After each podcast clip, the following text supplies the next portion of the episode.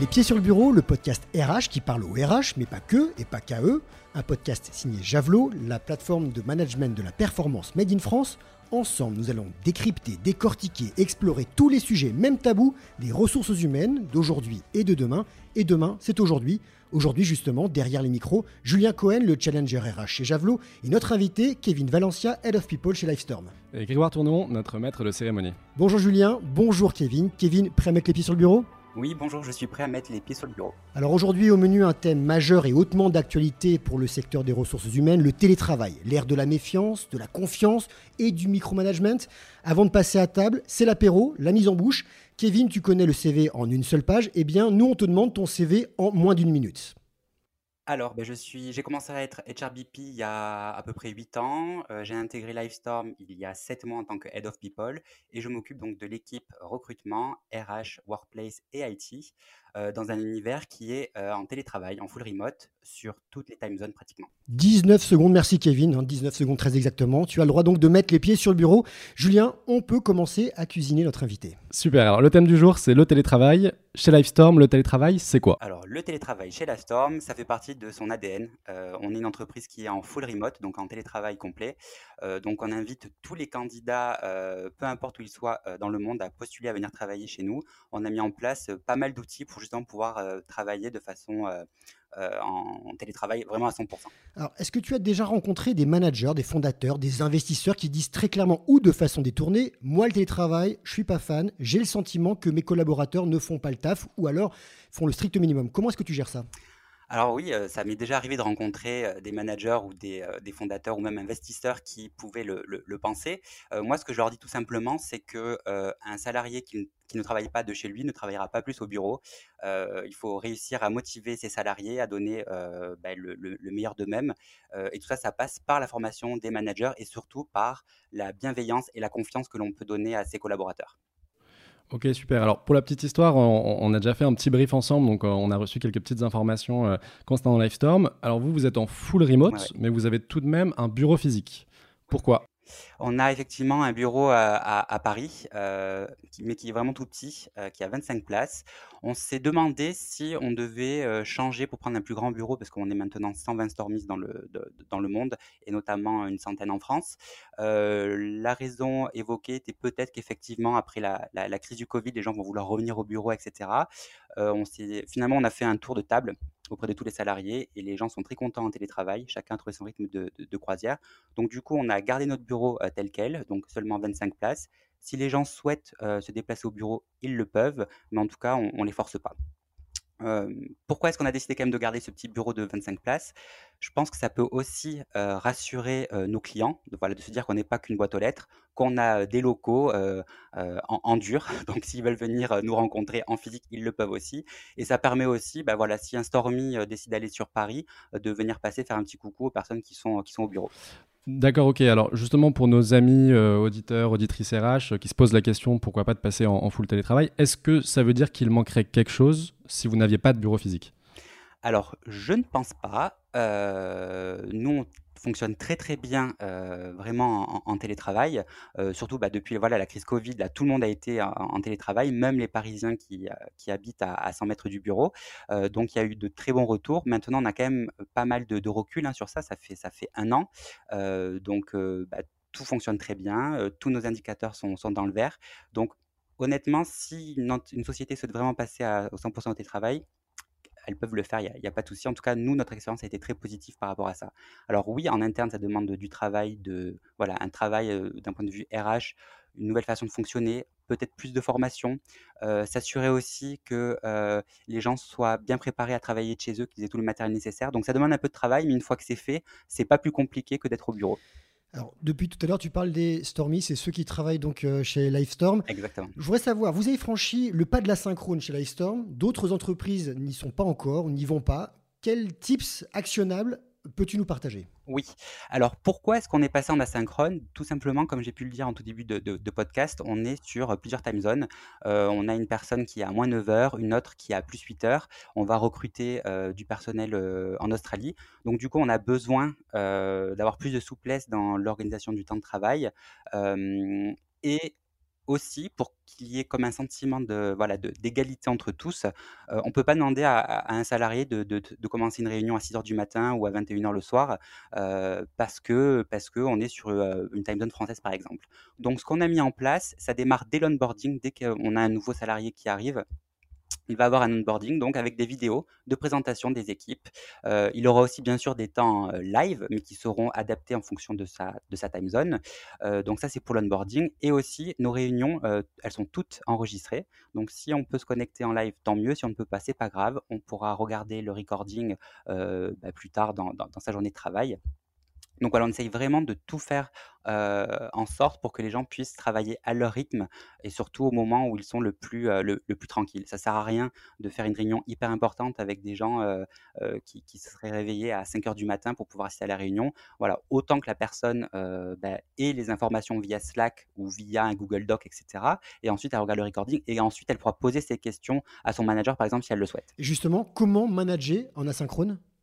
Alors, ça demande du travail. Euh, on n'est pas forcément habitué, on n'a pas forcément de formation manager asynchrone euh, quand on sort de l'école.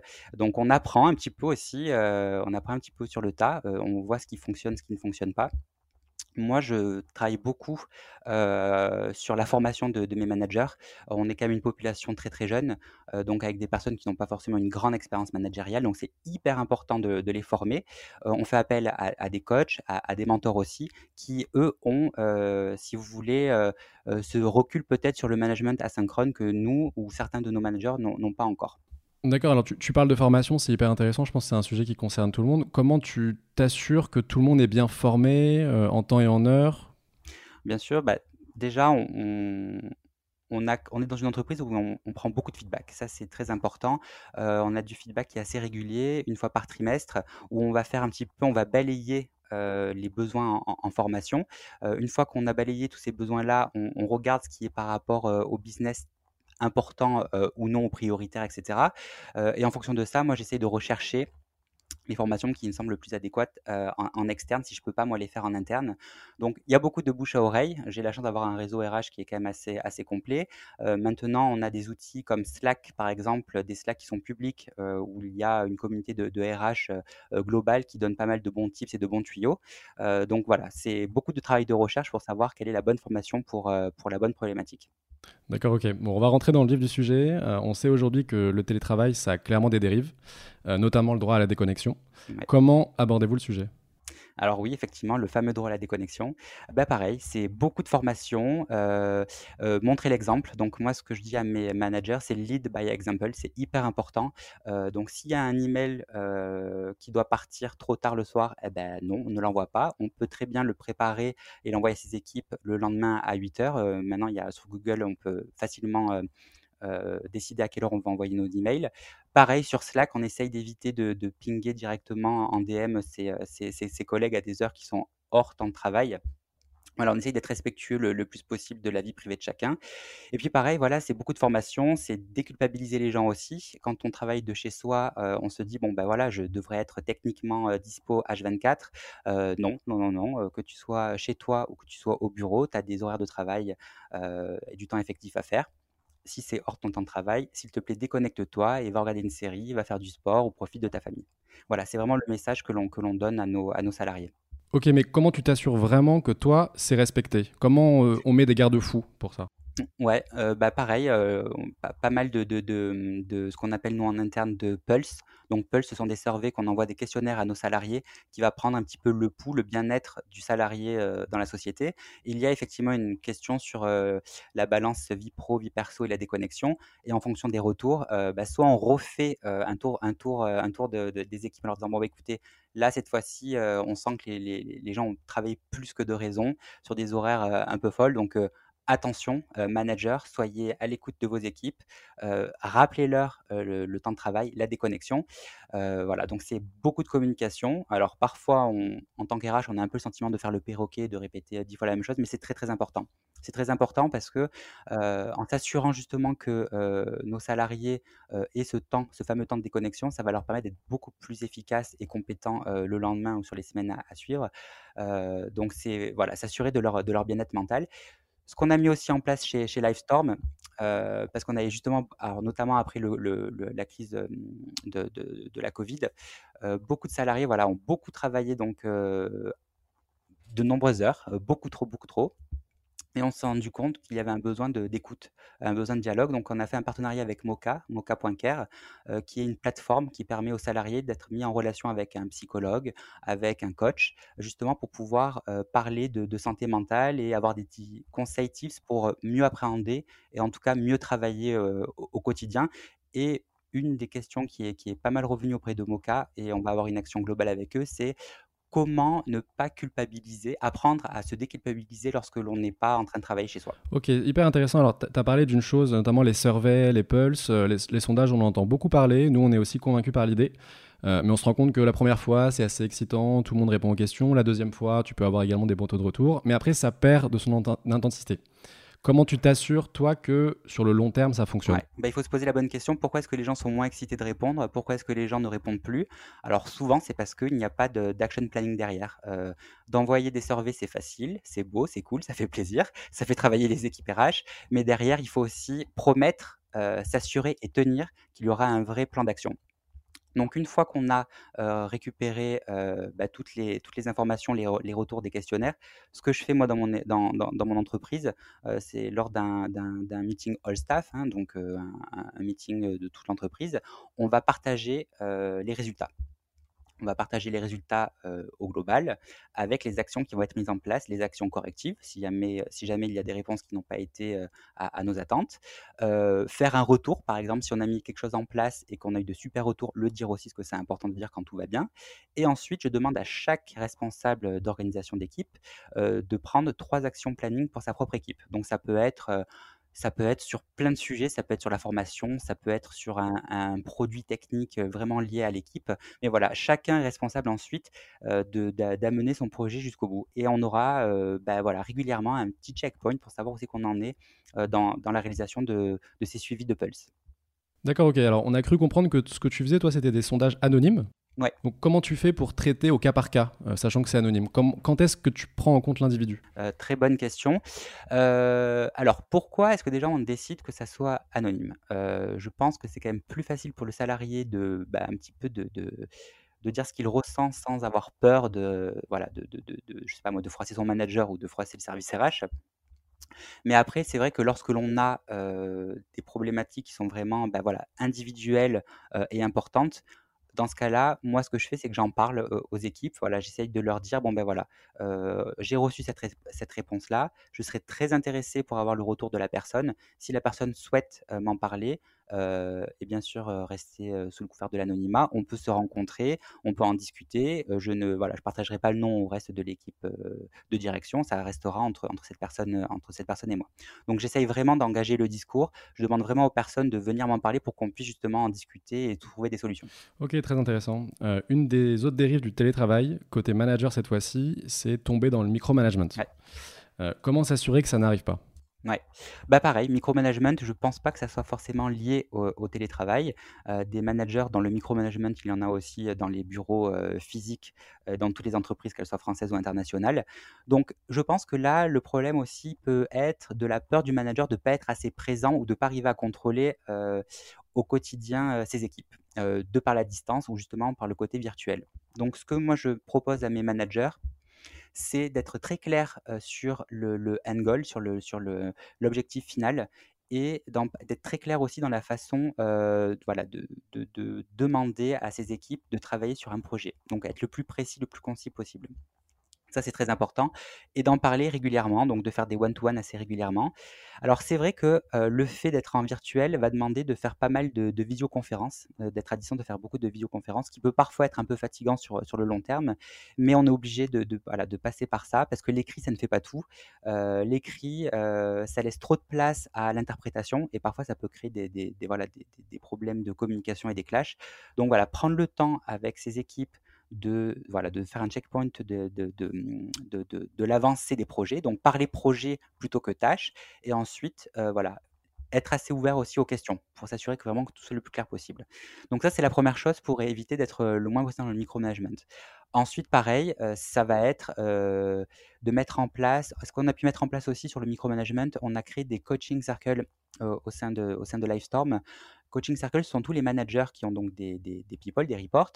Euh, ils vont se retrouver en petits groupes de 5 et chacun va apporter une problématique. Et les premières problématiques qui ont été amenées, ça a été le, micromanagement. Comment éviter le micromanagement, effectivement, dans, le télétravail? Donc chacun va apporter, de par son expérience, euh, des idées, euh, de par ses expériences, soit passées dans d'autres entreprises, ce qui a pu être mis en place dans les entreprises pour améliorer cette situation-là. Et en gros, ils vont pouvoir se coacher les uns les autres et un peu faire, voilà, comme si ils étaient sur une problématique avec un salarié. Comme ça, ça leur permet d'avoir aussi un petit filet de, sécurité, pouvoir se tromper aussi. Euh, et on a eu de super retours de la part de nos managers sur ce coaching circle qui était notamment lié au, micromanagement. Donc, je suis assez content euh, de, ce qu'on a mis en place chez Livestorm. Au dernier retour des salariés sur le micromanagement, on était très, très, très bien notés. Euh, il n'y a pas de sentiment d'être micromanagé. Donc, ça, c'est plutôt, c'est plutôt positif. Ok, toi, toi, Kevin, tu es à distance, à Montpellier. Euh, comment tu arrives à détecter euh, qu'un éventuel manager fait du micromanagement? Bah, c'est être très attentif euh, au retour de survey, surtout être très disponible lorsqu'on me ping sur Slack. J'ai beaucoup de ping, hein, bien sûr, de, par mon travail, parce que je, suis là aussi pour les salariés de, ma fonction RH, donc je passe beaucoup de temps en, en, call avec, avec les salariés. J'écoute aussi beaucoup ce que mes propres équipes peuvent entendre sur le terrain. Voilà, dans, dans, mes, équipes, j'ai des recruteurs, euh, j'ai des responsables RH, j'ai du workplace, donc office management, etc. Donc des gens qui sont quand même proches aussi des salariés qui sont sur le terrain euh, au quotidien où les gens vont parfois voilà, peut-être euh, se confier un peu plus. Donc dès que j'entends quoi que ce soit, j'essaie vraiment d'aller d'aller discuter avec, avec les salariés pour justement essayer de me rendre compte qu'est-ce qui peut bloquer. Euh, et si c'est du micromanagement, euh, là, je ne perds pas de temps et je vais directement parler au manager pour qu'on trouve une solution pour essayer voilà, de comprendre d'où vient ce besoin de micromanagement. Kevin, le but du podcast, c'est de poser aussi les questions qui gênent, les questions taboues dans le milieu. Alors, quand on vient chez Livestorm, on sait pourquoi on signe. On signe pour du full remote. Comment est-ce que tu fais avec les collaborateurs qui n'y adhèrent pas? Alors effectivement, donc pour les nouveaux, bon clairement euh, c'est marqué dessus, hein, on est en full remote. Euh, pour les anciens, euh, parce qu'au départ quand la, quand la société a été créée, on n'était pas du tout sur du full remote, on était sur un, bureau classique à Paris. Donc, il a fallu amener ces salariés-là à, voilà, à être OK sur le télétravail. le Covid a accéléré les choses. si il y a eu une chose positive sur le Covid, c'est bien ça, c'est d'avoir un peu forcé les entreprises à passer un peu plus en télétravail. Donc sur ces personnes-là qui étaient un peu réticentes au départ, il a fallu les accompagner vraiment sur, voilà, les, les, rassurer sur, bon, tu vas être en télétravail, ça ne veut pas dire que tu vas travailler H24 sur ton poste. Tu seras chez toi, c'est sûr, tu ne seras pas au bureau. Il faut s'assurer que tu aies le bon matériel, ça c'est très important aussi, et t'assurer que tu as un espace pour pouvoir travailler et être le plus à l'aise possible. Donc avoir un espace pour travailler, pour certaines personnes, ça va être d'aller bah, deux à trois fois par semaine dans un espace de coworking, par exemple. Pour d'autres, ça va être bah, de quitter un petit appartement dans une grande ville et aller à la campagne, dans, voilà, dans une maison plus grande avec, avec un bureau.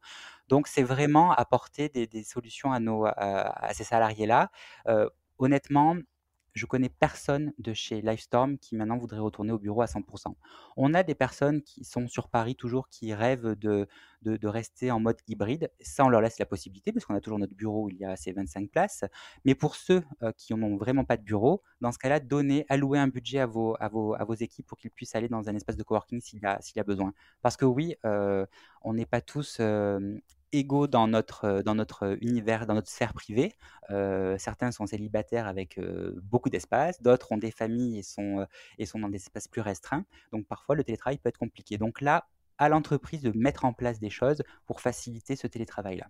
Alors, si on se met dans les souliers de nos amis RH, DRH et qui réfléchissent à mettre en place du 100% de télétravail, comment faire avec l'existant? Quelles préconisations tu pourrais nous donner? Oui, alors bah déjà, préparer un budget, euh, parce que de passer en, télétravail, ça coûte de l'argent.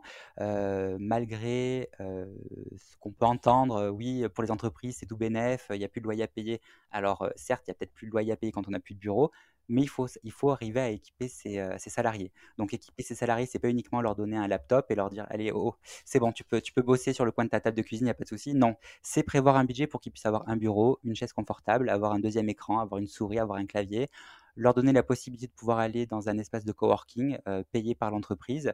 Euh, voilà, donc c'est ce genre de choses. Leur donner aussi du budget pour qu'ils puissent voyager, se rencontrer. Ça, c'est important. Euh, parce que ce n'est pas parce qu'on n'a pas de bureau qu'on ne peut pas se voir en physique. On peut très bien se rencontrer en team building, on peut très bien se rencontrer pour aller manger ensemble si on n'habite pas très loin. Voilà, mais tout ça, il y a un budget à préparer, ça a un coût, donc il faut en avoir conscience. justement, la question du coût, ah bah, ça coûte pas moins cher que que que que d'avoir un bureau. Je dirais que c'est plutôt, euh, c'est plutôt équivalent en termes de en termes de budget. Euh, si on fait bien les choses, qu'on équipe correctement ses ses salariés pour qu'ils soient dans un voilà, dans un espace suffisamment agréable, euh, et même au niveau santé qui soit voilà, qui soit favorable, il faut il faut il faut il faut il faut mettre la main au au porte-monnaie. Alors Attention, ça coûte pas plus cher. Il y a des économies qui se font bien sûr lorsqu'on n'a plus de bureau. Euh, on, voilà, on peut soit downsize et avoir un bureau plus petit, soit carrément ne plus avoir de bureau du tout. Ce qui veut dire qu'on n'aura plus le matériel, on n'aura peut-être plus, euh, euh, le, je sais pas moi, les snacks et les boissons qui vont venir au bureau, etc. Donc d'un côté, on fait des économies, mais il va falloir aussi les redistribuer pour pouvoir que les gens s'équipent. Mais vous avez pu voyager récemment? Alors pas encore, malheureusement, bah, toujours, toujours Covid, mais on espère d'ici quelques semaines pouvoir au moins se rendre rencontrer. Donc, nous, ce qu'on fait chez, chez Livestorm, on a 500 euros par trimestre pour pouvoir rencontrer, pouvoir se rencontrer en tant que Stormies. Donc, par exemple, bah, nous, on a Gilles, notre CEO, qui, est de temps en temps à, Barcelone lorsqu'il n'est pas à Paris. Bah, par exemple, je pourrais, sur, un, trimestre, aller le rencontrer à Barcelone. J'aurais ce budget-là. Qu'est-ce que ça peut être d'autre? Ça peut être, voilà, sur Montpellier, on est plusieurs Stormies à être à Montpellier. Ça peut être aller se faire un resto de temps en temps aussi. Donc, il y a possibilité de se rencontrer et, de voyager. Donc vivement la fin du, du Covid pour qu'on puisse mettre tout ça en place. Mais oui, donc tout ça a été budgétisé. Et pareil, pour tout ce qui est matériel, on offre à chaque, euh, à chaque Stormy 1000 euh, euros pour qu'il puisse équiper.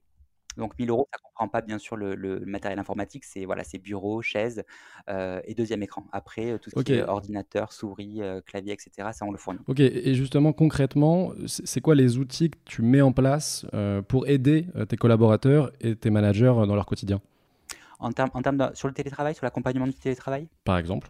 Ouais, bah, ça va être euh, bah, pour les managers et apprendre à manager euh, des équipes euh, à, distance, ça va être bah, investir dans de la formation. Donc, soit de la formation moi, que je construis par rapport à mes lectures, par rapport à, mes expériences passées, soit investir sur une plateforme de, de, de formation de LMS style Udemy par exemple, ou ça va être aussi faire appel à du, mentoring. Sur nos équipes product et engineering, on se pose la question à savoir est-ce qu'on va passer sur du mentoring vraiment pour nos managers?